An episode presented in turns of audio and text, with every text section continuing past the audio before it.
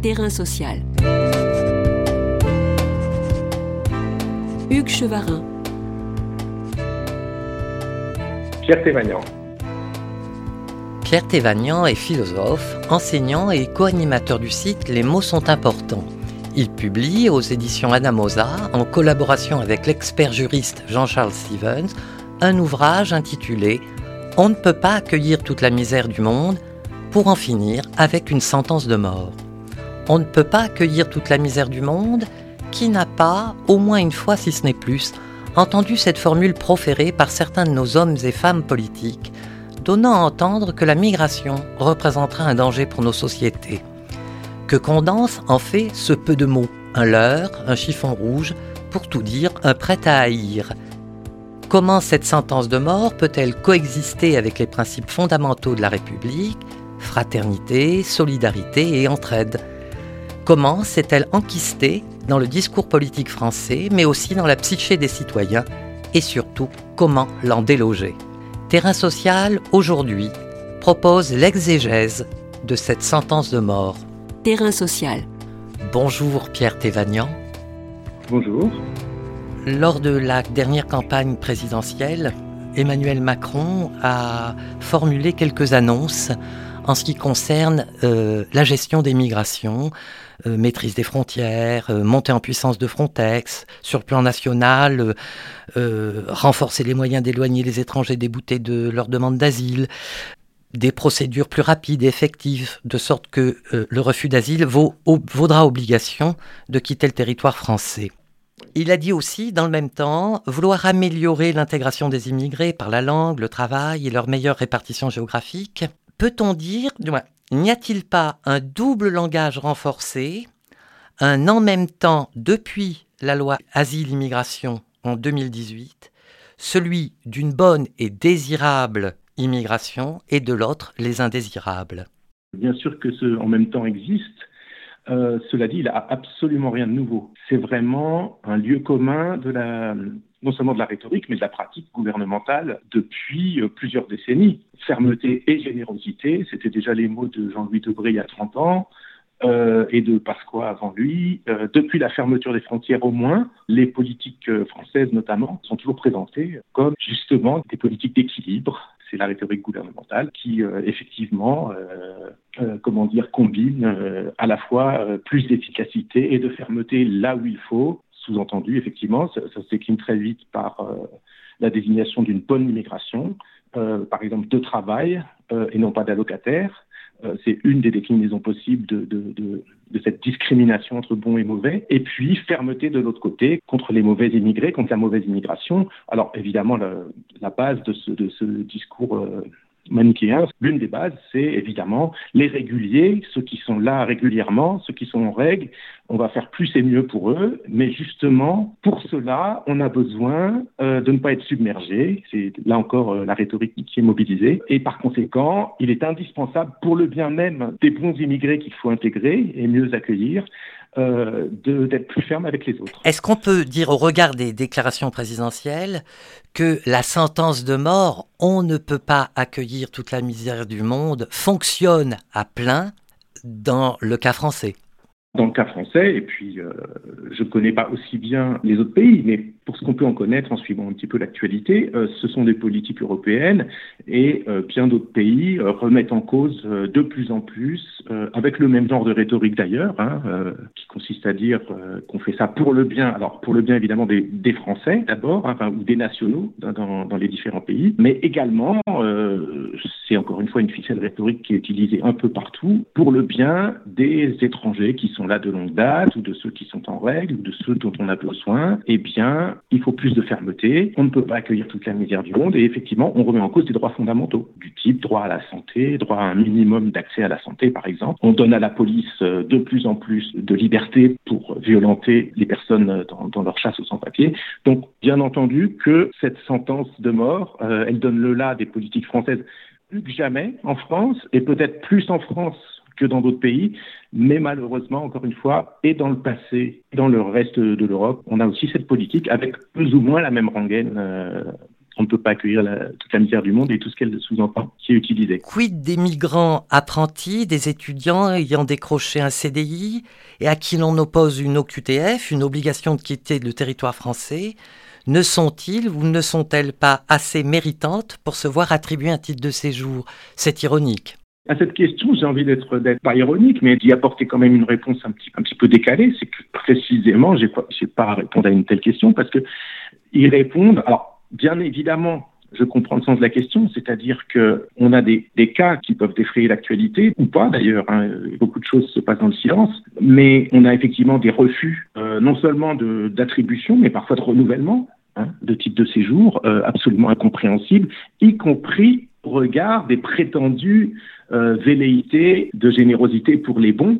Euh, donc on a, on a des familles où on a des étudiants, c'est votre exemple, qui présentent absolument toutes les garanties de ce qui est ordinairement présentés par ces gouvernants comme, euh, comme les gages de bonne intégration, comme les gages de qualité, puisque c'est en ces termes-là hein, qu'on parle de l'immigration désirable, de l'immigration choisie, pour reprendre un vieux, un vieux concept de Sarkozy. Donc, on a des gens qui répondent parfaitement à ces critères et qui, malgré tout, se voient recalés. Donc, il y a effectivement, on peut ironiser dans un premier temps sur, euh, comme vous le faites, sur l'incohérence, l'inconséquence euh, de ces discours qui, qui ne sont même pas suivis euh, de, qui ne sont même pas suivis, tout court, qui ne sont même pas appliqués dans la pratique.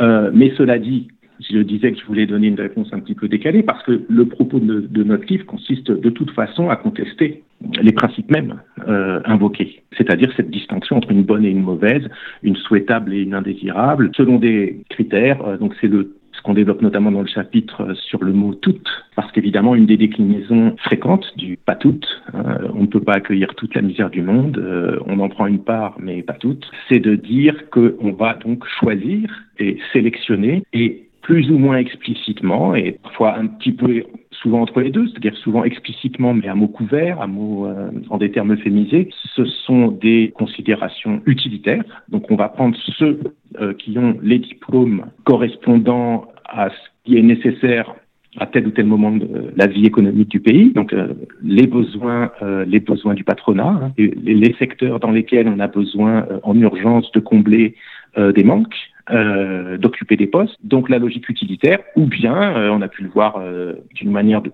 compris explicite et décomplexée et obscène à l'occasion de la crise ukrainienne, on est prêt parfois à faire un petit effort quand il s'agit de gens qui sont davantage comme nous, culturellement.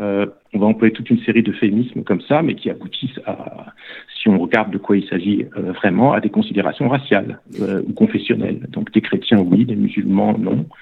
Euh, des blancs, euh, oui, euh, des moins blancs, non. Donc voilà, c'est le, c'est comment dire la couleur de l'épiderme ou la, ou la, pratique religieuse qui devient, ou encore une fois, le, niveau de diplôme et pas seulement le niveau, les besoins du, l'adéquation de ces diplômes avec les besoins du patronat qui vont avoir valeur de critères. Et ce sont ces critères même que nous contestons. Et donc, comment justifie-t-on une telle inégalité de traitement en reprenant l'exemple de, l'élan de solidarité envers les Ukrainiens.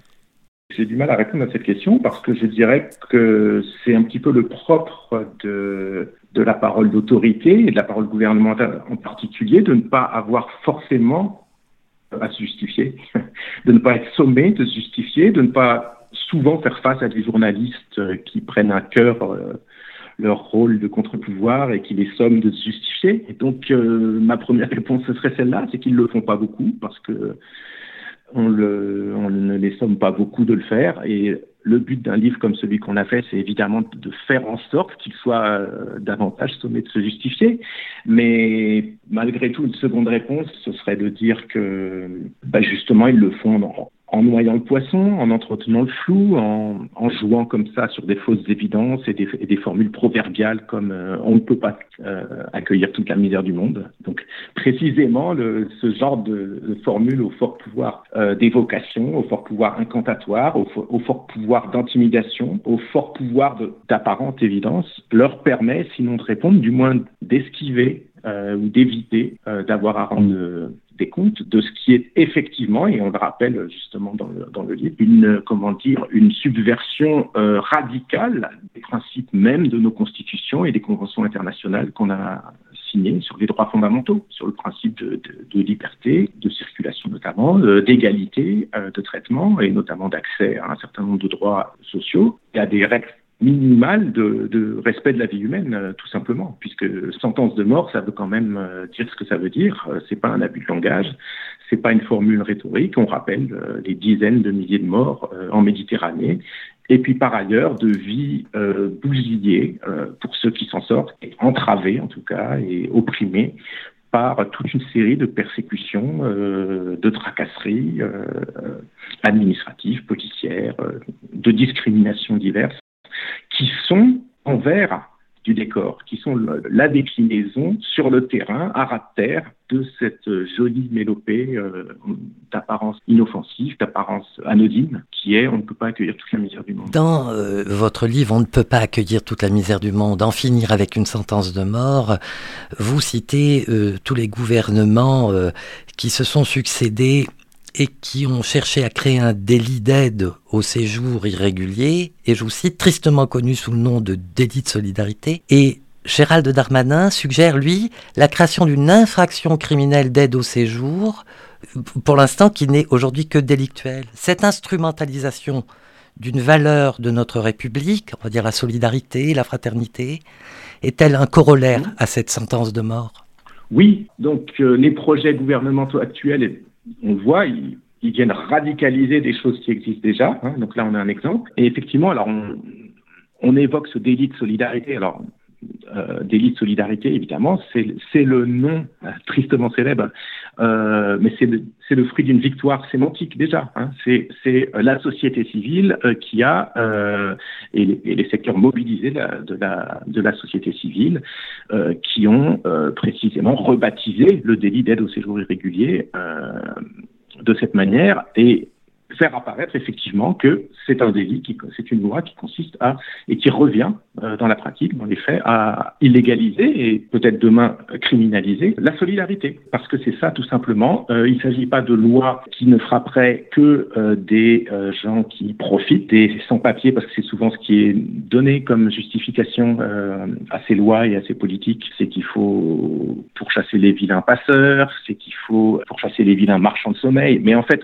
ce sont évidemment des faux semblants parce que les marchands de sommeil, il existe déjà des lois, euh, des gens qui imposeraient euh, des conditions de sécurité d'hygiène inacceptables à des tarifs euh, inacceptables en termes de logement, par exemple. Bah, il y a tout ce qu'il faut comme loi pour, pour, pour punir ce genre d'acte.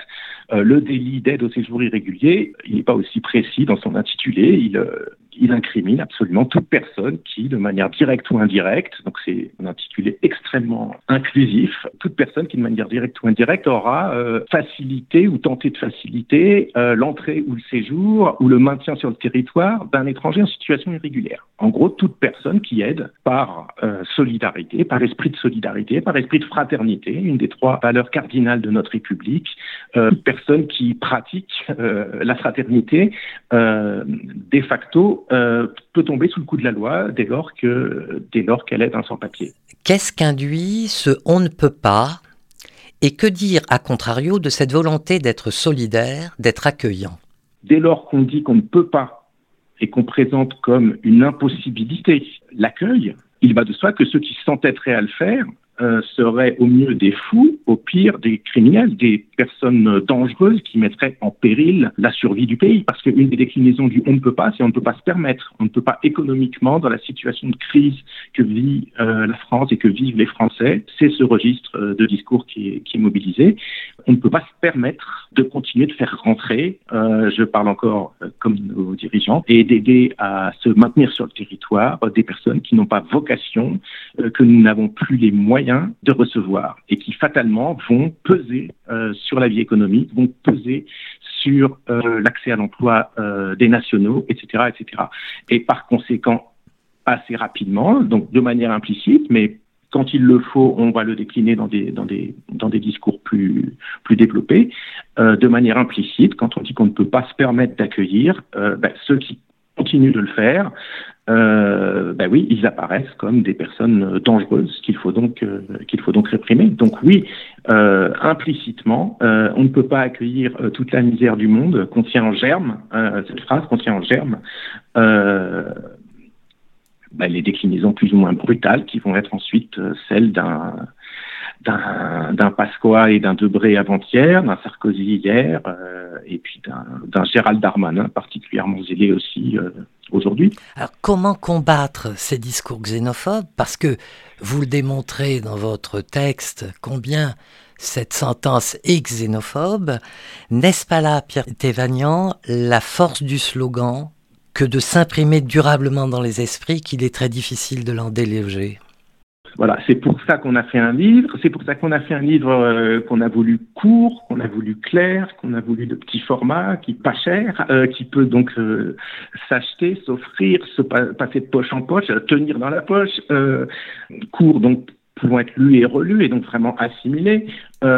c'est que effectivement, on a face à soi un mur, un mur de mépris Hein, euh, parce qu'évidemment, le mépris de celui qui sait, de celui qui pense, qui pense savoir, qui pense euh, avoir euh, compris l'évidence d'une situation, face à des des rêveurs ou des gens irresponsables, euh, qui ne se rendent pas compte, euh, qui euh, continueraient de vouloir, encore une fois, être plus généreux qu'on ne peut se le permettre. Donc oui, la force du slogan, d'un slogan répété par toutes sortes de personnes faisant plus ou moins autorité, donc on, l'évoque rapidement au début du livre, même si c'est n'est pas le cœur de notre propos, mais que le fait que ce soit Michel Rocard, Premier ministre, qui est ressorti cette formule, parce que bon, bah, c'est une formule, euh, je dirais, vieille comme le monde, ou vieille comme l'intolérance, ou vieille comme le refus euh, de l'accueil. Mais le fait que ce soit Michel Rocard, un socialiste qui incarnait une gauche un petit peu morale, euh, qui s'était, qui avait été anticolonialiste,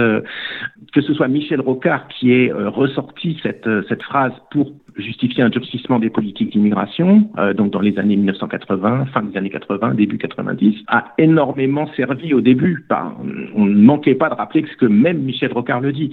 Donc il y a d'une part les arguments d'autorité de, de, ce genre, même des gens de gauche, même des humanistes, même des personnes euh, insoupçonnables de xénophobie le disent. Et puis il y a deuxièmement euh, ben, l'ancienneté, la répétition, l'habitude, qui fait qu'effectivement il y a le poids de, encore une fois, de la and évidence, une fausse évidence, mais une évidence apparente, évidemment aussi. Et donc c'est pour ça que vous me demandez comment est-ce qu'on lutte contre ça, ben, par un livre qui décortique mot à mot la phrase, parce que précisément, elle va très vite et elle a l'air de dire quelque chose d'absolument vrai, puisque un on indéfini, mais qui peut renvoyer aussi bien à un seul pays, la France, qu'une seule personne, un seul foyer, une seule appartement, ne peut pas, à l'évidence, accueillir, surtout si on prend ce mot polysémique lui-même au sérieux, qu'on lui donne son sens le plus usuel et le plus et le plus fréquent qui est euh, bah, qu'on on reçoit comme il faut les gens, hein, euh, on leur fait de la place, on leur offre à manger, et troisièmement euh, toute la misère du monde, c'est-à-dire des milliards de personnes qui sont dans la misère, en elle-même la phrase, elle a elle a l'air d'être absolument évidente, sauf que évidemment, et c'est tout le travail qu'on fait dans le livre, on se rend compte qu'elle ne correspond en rien du tout au problème politique qui est posé par l'immigration. Que cache cette totalité? Toute la misère du monde et à quelle exagération mène-t-elle? Par exemple, parce que toute la misère du monde, c'est juste un des points, le chapitre euh, qui se focalise sur le mot toute. Euh, bah, on a euh, toute la misère du monde. il n'est pas question qu'elle débarque ni chez moi, individu, ni même en France, pays, ni même en Europe, communauté de, de, de plusieurs nations, euh, la misère du monde, euh, qui, se compte effectivement en millions de personnes, euh, pour une très large part d'abord, elle ne se déplace pas. Elle est tellement dans la misère qu'elle survit ou qu'elle meurt euh, sans bouger.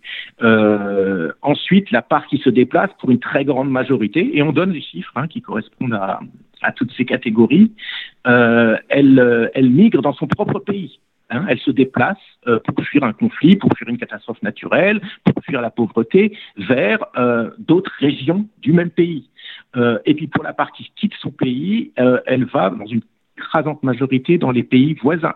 Ou quand elle ne va pas dans des pays voisins, dans des pays un peu plus lointains, mais qui sont souvent des pays relativement pauvres et moins riches que, que nos pays riches, comme la France, qui est sixième puissance économique mondiale, et qui fait partie de l'ensemble des pays riches du monde, hein, donc pas seulement la France, qui tous ensemble ne, ne, reçoivent que 6% des personnes, des personnes déplacées sachant qu'il y a aussi ceux qui ne se déplacent même pas. Donc voilà un simple exemple qui montre que la phrase, de toute façon, derrière l'apparente euh, évidence, lorsqu'on reste dans le flou et dans l'abstrait, dès qu'on se met à parler de situations concrètes, de, du sujet concret dont il est question, à savoir l'émigration euh, et les personnes qui quittent leur pays et qui se dirigent et veulent s'établir dans un autre pays comme la France, eh bien, ni le mot on, Euh, n'est évident et ne correspond à quelque chose de précis, ni le verbe pouvoir euh, ne correspond à une réalité, parce que précisément la, sixième puissance économique du monde, on ne voit pas en quoi elle, serait euh, moins capable ou moins en capacité que d'autres pays moins riches d'accueillir. Troisièmement, on ne peut pas accueillir, là encore, on, a tout un chapitre pour montrer que le verbe accueillir lui-même est extrêmement équivoque et pour une très large part inadapté. Il ne s'agit pas d'accueillir, il s'agit tout simplement de foutre la paix à des gens et de les laisser s'installer, avant même de leur apporter une aide qui évidemment euh, auquel ils peuvent avoir droit euh, comme tout un chacun, mais déjà de ne pas leur mettre des bâtons dans les roues. Enfin, et en quoi cette expression est fondamentalement mensongère? Le tout de toute la misère du monde euh, est totalement mensonger. Il, n'a jamais été question nulle part euh, de prendre en charge toute la misère. Euh, ce mot, cette expression, la misère du monde, de désigner les gens qui arrivent par l'expression misère du monde est extrêmement trompeur, extrêmement mensonger pour tout un tas de raisons. Pour le dire vite, ce sont euh, les franges qui ne sont pas nécessairement les plus miséreuses, des pays qui ne sont pas ou des régions qui ne sont pas nécessairement les plus miséreuses, qui ont un âge qui est en général l'âge où on, a, on est euh, le plus euh, rentable du strict point de vue utilitaire et du strict point de vue de, des besoins économiques, hein, un âge où on est déjà formé, donc on n'a pas à prendre en charge la formation, un âge et un âge de jeunes adultes qui est surreprésenté dans les personnes qui arrivent, donc qui correspond à, ben, un âge où, par exemple, en termes de, dépenses de santé, on, est, on coûte moins cher que des personnes plus âgées. Bref, toute une série d'indicateurs et d'études euh, dans le domaine de l'économie montrent que ces personnes qui arrivent et qu'on appelle de manière extrêmement réductrice la misère du monde, on pourrait tout aussi bien l'appeler la jeunesse du monde, l'appeler la main-d'œuvre rentable. C'est qu'elle est particulièrement rentable, euh, cette main-d'œuvre, surtout quand on ne lui accorde pas de droit. D'où la nécessité aussi de continuer de matraquer qu'on ne peut pas accueillir toute la misère du monde pour que, y compris ceux qui arrivent, ceux et celles qui arrivent, aient le moins de droits possible, soit parfois même dans l'illégalité, justement, dans la clandestinité, pour précisément qu'on puisse euh, les exploiter de manière extrêmement radicale. Merci Pierre Thévagnan. Je rappelle que vous êtes philosophe, enseignant et co-animateur du site Les mots sont importants. Vous publiez aux éditions Anna Mozart, en collaboration avec l'expert juriste Jean-Charles Stevens, un ouvrage intitulé On ne peut pas accueillir toute la misère du monde pour en finir avec une sentence de mort. Terrain social. Tous les podcasts du chantier sont à retrouver sur lechantier.radio et sur les plateformes d'écoute.